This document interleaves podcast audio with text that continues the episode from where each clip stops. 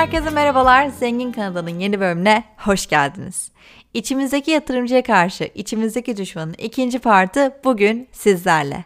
Lafı çok uzatmadan bölüme hemen giriş yapacağım. Çünkü uzun zamandır grup etkinliğiydi ve sıradaki konferansı derken bir türlü buluşamadık. Umarım herkes iyidir.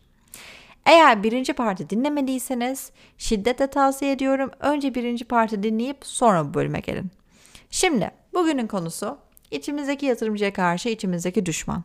Anlayacağınız üzere bunlar aynı kişi. Yani biz kendimiziz. Kendi beynimiz ve kendi reaksiyonlarımız.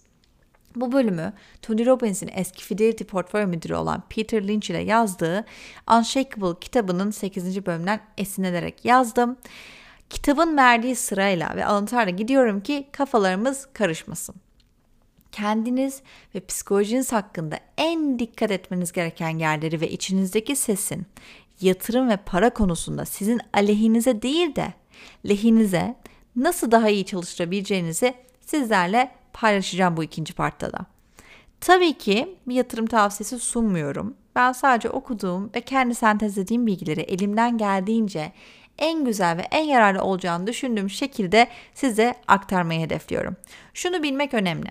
Ne kadar ortalamanın üstüne bir yatırımcı olarak düşünüp davranabilirsek o kadar sofistike ve nüanslarını iyi anladığımız bir portföy oluşturabiliriz.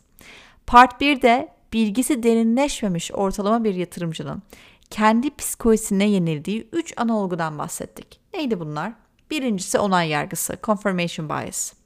İkincisi trendlerin hep aynı yönde gideceğinin yanlış beklentisi. Üçüncüsü aşırı özgüven yani overconfidence. Şimdi bunları zaten biz işledik part 1'de. Part 2'de ise yani bu bölümde geriye kalan yatırıma başladığınızda sizi iç dünyanızdan yakalayabilecek olan 3 psikolojik olgudan bahsedeceğiz. Birincisi açgözlülük ve sabırsızlık. İkincisi ev önyargısı. Üçüncüsü ise olumsuzluktan kaçma içgüdüsü. Hemen ilkiyle başlayalım. Açgözlülük ve sabırsızlık. Bildiğiniz üzere açgözlük ve sabırsızlık size masraf çıkartacak ve ortalamanın üstünde bir yatırımcı olma yolunda önünüze engel olacak iki özelliktir. Sizin bir yatırımcı olarak zamanla artan küçük değişikliklere odaklanmanız aslında daha önemli. Fakat sosyal medya ile birlikte diğer insanların sizden daha hızlı zengin olacağını düşündüğünüzde veya herkes elinde sanki hızlı zengin olma formülünü bulmuş gibi davrandığında sabırsızlaşır ve açgözlü hale gelirsiniz. Buradan tekrar söyleyeyim, içinize su serpeyim. Hızlı zengin olmak diye bir şey yoktur. Çünkü zenginlik tanımına göre değişir ama zenginlik bir düşünce yapısıdır, bir bilgi birikimidir ve parayı e, nasıl kullandığınızın veya nasıl stratejize ettiğinizin bir göstergesidir. Ama hızlı para, para kazanmak diye bir şey var mıdır? Evet, vardır. Ama o da belli bir bilgi ve deneyim olmadan elinizden kayıp gidecek ve hatta siz daha kötü bir durumda bırakacak bir şey olabilir. Örneğin piyango kazananların ilk 5 seneden sonra bulundukları finansal durumun piyangoyu kazanmadan önceki hallerine göre daha kötü hale gelmesi gibi. Çünkü o parayı yönetecek ve anlamlandırabilecek bir sistem, bir düşünce yapısı ve bilgi birikimleri yok. Açgözlülük bizi yanıltan özelliklerden bir tanesi dedik.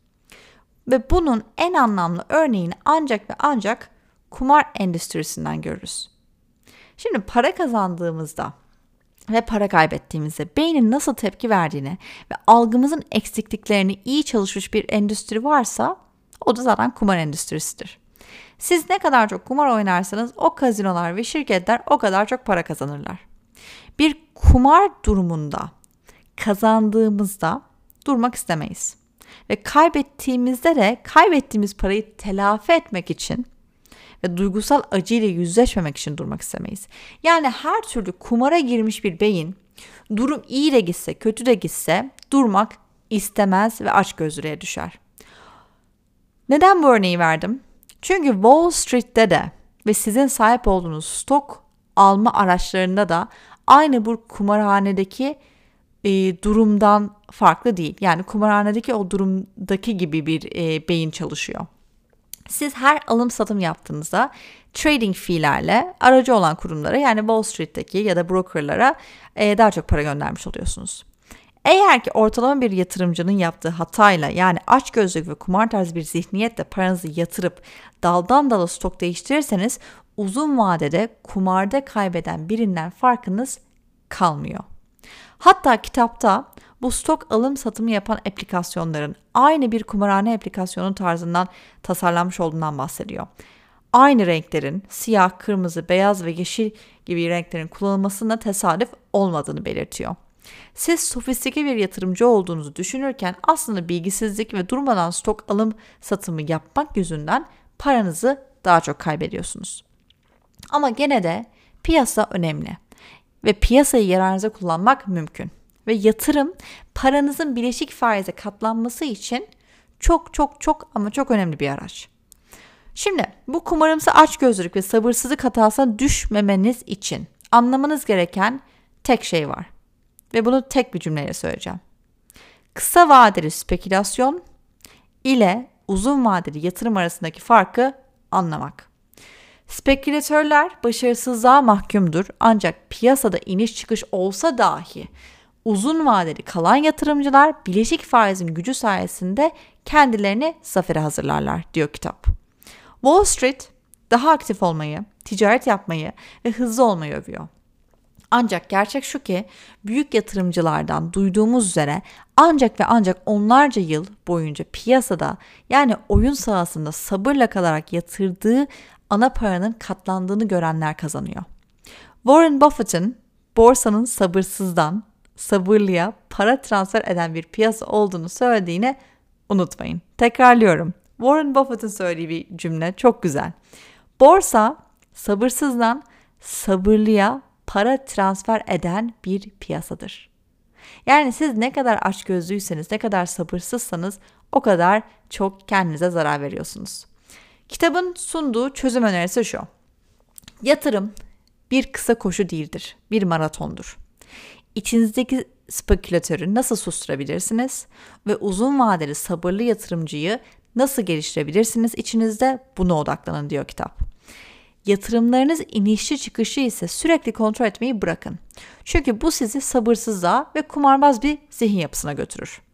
Sizi bu şekilde hissettirmek ve haber değeri taşıyan içerik ve piyasalar ve hisse senetleri üzerine spekülasyon yapmak için tasarlanmış haberler karşısında tedirgin olmayı bırakın diyor kitap. En azından elinizden geldiğince. Ayrıca günlük olarak stok alım satımı yaptığınız aplikasyon veya platformları kontrol etmeyi bırakın. Çünkü her kontrol etmek beynindeki endorfini besliyor ve bağımlılık yaratan bir alışkanlık haline geliyor. Başlangıçta zararsız gibi görünse de hızla daha fazla açgözlülük ve sabırsızlık yaratıyor. Portfolyonuzu yılda bir kez kontrol etmeniz yeterlidir diyor kitap. Ve Wall Street firmasının ürettiği tüm araştırmaları göz ardı edin diyor. Çünkü onların amacı ürünleri öne çıkartmak ama bilgiliği paylaşmak değil. Amaç beyninizi uzun vadeli düşünme ve hareket etme konusunda eğitmektir aslında. İkinci psikolojik ön yargı. Dikkat etmemiz gereken. Ev ön yargısı. Dışarısı fırsatlarla dolu bir büyük bir dünya olmasına rağmen neden çoğu yatırımcı evine bu kadar yakın yatırımlar yapıyor? Çoğu Türk yatırımcı Türkiye'de yatırım yapmayı tercih ediyor. Çoğu Amerikan Amerika'da ve Kanadalı ise Kanada'da. İnsanların aslında konfor bölgesinde kalma konusunda bir eğilimi var. Muhtemelen hoşunuza gittiği ve rahat olduğu için düzenli olarak gittiğiniz favori bir restoranınız veya kafeniz vardır. Benim şahsen var. Yatırım da aynen böyle. Yatırım söz konusu olduğunda insanlar da bilinen bölgede kalmayı ve bölgelerine daha çok güvenmeyi tercih ediyor. Buna ev önyargısı deniyor.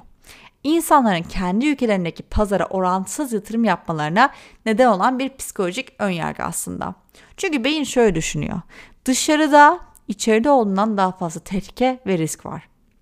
Ve ben oraya uzağım. O zaman oraya erişemem veya herhangi kötü bir şey olursa paramı kurtaramam. Ancak çağımızda küresel yatırım yapmak risklerinizi azaltır. Neden? Çünkü küresel piyasa birbiriyle daha az ilişkili halde çalışır. Bu da birlikte iniş çıkış göstermeyeceği anlamına gelir. Yani en basit şekliyle portföyünüz %100 Amerikan bazı şirketlerden oluşuyorsa eğer Amerikan marketi ve piyasası iyi gitmiyorsa sizin portföyünüze %100 olarak aşağı iniş gösterir. Ama eğer hisse senetlerini dağıtırsanız Kanada, Amerika veya başka ülkeler arasında o zaman iniş çıkışlar konusunda biraz daha çeşitlendirmiş olursunuz. Kitaptaki çözüm önerisi şu. Ufkunuzu lütfen ama lütfen genişletin. Bunu bir finansal danışmanla yaptığınızda bu oldukça basittir. Çünkü önemli olan yalnızca farklı varlık sınıfları için değil, aynı zamanda farklı ülkeler için de geniş çapta çeşitlendirme yapmaktır. Küresel varlık durumunuzda bir finansal danışmanla tartışmak mantıklı olabilir diyor kitap. En iyi danışmanlar uzun vadeli bir bakış açısına sahip olmanıza yardımcı olur. Böylece yalnızca tek bir piyasayı tercih etme eksikliğinden kurtulabilirsiniz. Ne dedik? Eğer siz Kanada'da iseniz e, portfolyonuzu Amerika'ya da yatırım yaparak çeşitlendirebilirsiniz ve başka ülkelere de. Üçüncü psikolojik olgu. Olumsuzluk ve kayıptan kaçınma. Beyniniz kısacası kargaşanın ortasında korku dolu olmanıza yol açıyor ve herkesin beyni için geçerli. Kitapta bunun en basit önerisi şu aslında. Korkuya kapıldığınızda o korkuyu lütfen ama lütfen dinlemeyin diyor kitap. İnsanlar olumlu deneyimlerinden ziyade olumsuz deneyimlerini hatırlama konusunda doğal bir eğilime sahiptir. Bu olumsuzluk önyargısı olarak bilinir aslında. Hayatta kalmak için olumsuz deneyimleri daha canlı bir şekilde hatırlarız ki hayatta kalma olasılığımız daha yüksek olsun. Bu tabii ki de bizim mağara adamı olduğumuz zamanlardan e, kullanışlı kalmış bir özellik ama artık pek de kullanışlı değil anlayacağınız üzere. Olumsuzluk eğilimi yatırım yapma şeklimizi nasıl etkiliyor peki? Bildiğiniz gibi piyasa düzeltmeleri ve ayı piyasaları yani bear market olağan olaylardır. Ortalama olarak piyasa düzeltmeleri yılda bir kez oluyor ve bear market yani ayı piyasaları da e, 3-5 yılda bir meydana gelen bir olay oluyor. En iyi yatırımcılar düzeltmelerden ve ayı piyasalarından hoşlanır diyor kitap. Neden? Normalde herkes böyle düzeltmelerden yani correction'lardan ve bear market'ten korkar ya. Diyor ki ama ortalamanın üstüne sofistike yatırımcılar diyor kitapta. Bu düzeltmelerden ve ayı piyasalarından hoşlanırlar. Çünkü o zaman her şey satışa çıkmış olur. Yani indirimde gibi gözükür. Hani stok markette. Piyasa çöküşleri uzun vadeli zenginlik oluşturmak için hisse senetleri indirimdeyken satın alınabilecek harika araçlar haline gelir ve o yüzden de korkulacak bir şey olarak görülmez sofistike yatırımcılar tarafından. Ancak olumsuzluk önyargısı ortalama bir yatırımcının bu bilgiye göre hareket etmesini zorlaştırır. Çünkü bir şey olumsuz olduğunda biz direktman korkuya kapılır ve oradan kaçmak isteriz. Piyasadaki çalkantıların ortasında beynimiz aslında bizi olumsuz deneyimlere bombalamaya hazır hale geliyor. Aslında beynin amigdala adı verilen kısmı biyolojik alarm sistemi gibi bir görev yapıyor. Para kaybettiğinizde bedeni korku sinyalleriyle dolduruyor ve oradan hemen kaçmasına yol açıyor. Kitabın çözüm önerisi şu. Hazırlık çok önemli. Ve bunu İngilizce söyleyeceğim çünkü İngilizce daha anlamlı geliyor ama Türkçeleştireceğim. Şöyle bir laf var İngilizce'de. If you fail to prepare, you prepare to fail. Ne demek? Hazırlıkta başarısız olursanız kendinizi başarısızlığa hazırlamış olursunuz. Tekrar söylüyorum. Eğer hazırlanmakta başarısız olursanız kendinizi başarısız olmaya hazırlıyorsunuz demektir. Bir insan olarak biyolojik sistemimizde olumsuzluk eyleminin ve kayıptan kaçınmanın yerleşik olduğunu bilerek kendinizin farkında olmanız önemli. Sonuçta farkında değilseniz bir şeyi değiştiremezsiniz. Yani bu her şey için geçerli. Finansal oturumlarımızda da defalarca bahsettiğimiz ayı piyasaları vurduğunda yani bear market vurduğunda kendinizi eğitin veya sizi zihinsel olarak hazırlayan eğitimcileri dinleyin diyor kitap. Yani bundan çok korkmayın ve o korkuyla hareket etmeyin. Çünkü korkuyla yapacağınız her türlü hareket çok büyük ihtimal yanlış bir sonuca yol açacak. Birçok yatırımcı kısa vadeye odaklandıkları için inancını kaybeder. Ancak kısa vadeler için ayarlanmış bir acil durum fonunuz olduğu ve günlük yaşamınızı sürdürdüğünüz sürece uzun vadeli hedeflerinizi gözden geçirmeniz gerekir ve onu unutmamanız gerekir. Yatırımlarınıza kendilerini kanıtlamaları için zaman tanıyın diyor kitap. Ve en önemlisi bence o. Yatırımlarınıza kendilerini kanıtlamaları için zaman tanıyın.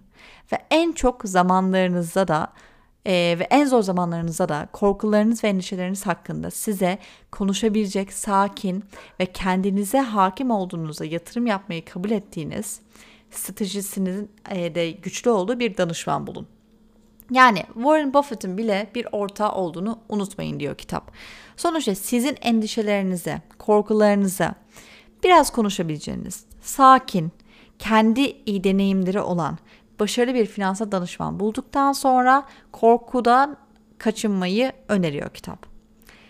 İnsan olduğunuzda göz önüne aldığında aslında zaman zaman takılıp düşmemiz kaçınılmaz. Zira bu bölümde de tartıştığımız önyargılar hayatta kalma içgüdümüzden başka bir şey değil aslında. Bizim beynimizin ve reaksiyonlarımızın hayatta kalmak için kurduğu bir tür içgüdü sistemi. Farkındalık ve davranış, davranışımızdaki küçük gelişmeler bile aslında bize büyük ve güzel sonuçlar gösterebilir. Çünkü yatırım bir milim oyunudur. Yıllar boyunca aldığınız bu bilimlerin birikimli etkisini aslında ileride göreceksiniz. Bu bölümde tartıştığımız sistematik çözümler yatırımcıların çoğunluğunun yaptığı hataları aslında en aza indirmesine ve önlemesine yardımcı olmak için hazırlanmış Tony Robbins'in ve Peter Lynch'in yazmış olduğu cümlelerde e, uzun vadeli düşünün, daha az işlem yapın, en iyi seçeneği tercih edin, maliyetinizi en aza indirin ve kendinize bir iyilik yapın ve bir finansal danışman bulun diyor kitap. Bütün bunların sonunda hala peki mükemmel bir yatırımcı olabilecek miyiz? Tabii ki de hayır. Peki şu an olduğumuzdan daha iyi bir yatırımcı olabilecek miyiz? %100 evet. Sağlıcakla kalın. Bir sonraki bölümde görüşmek üzere.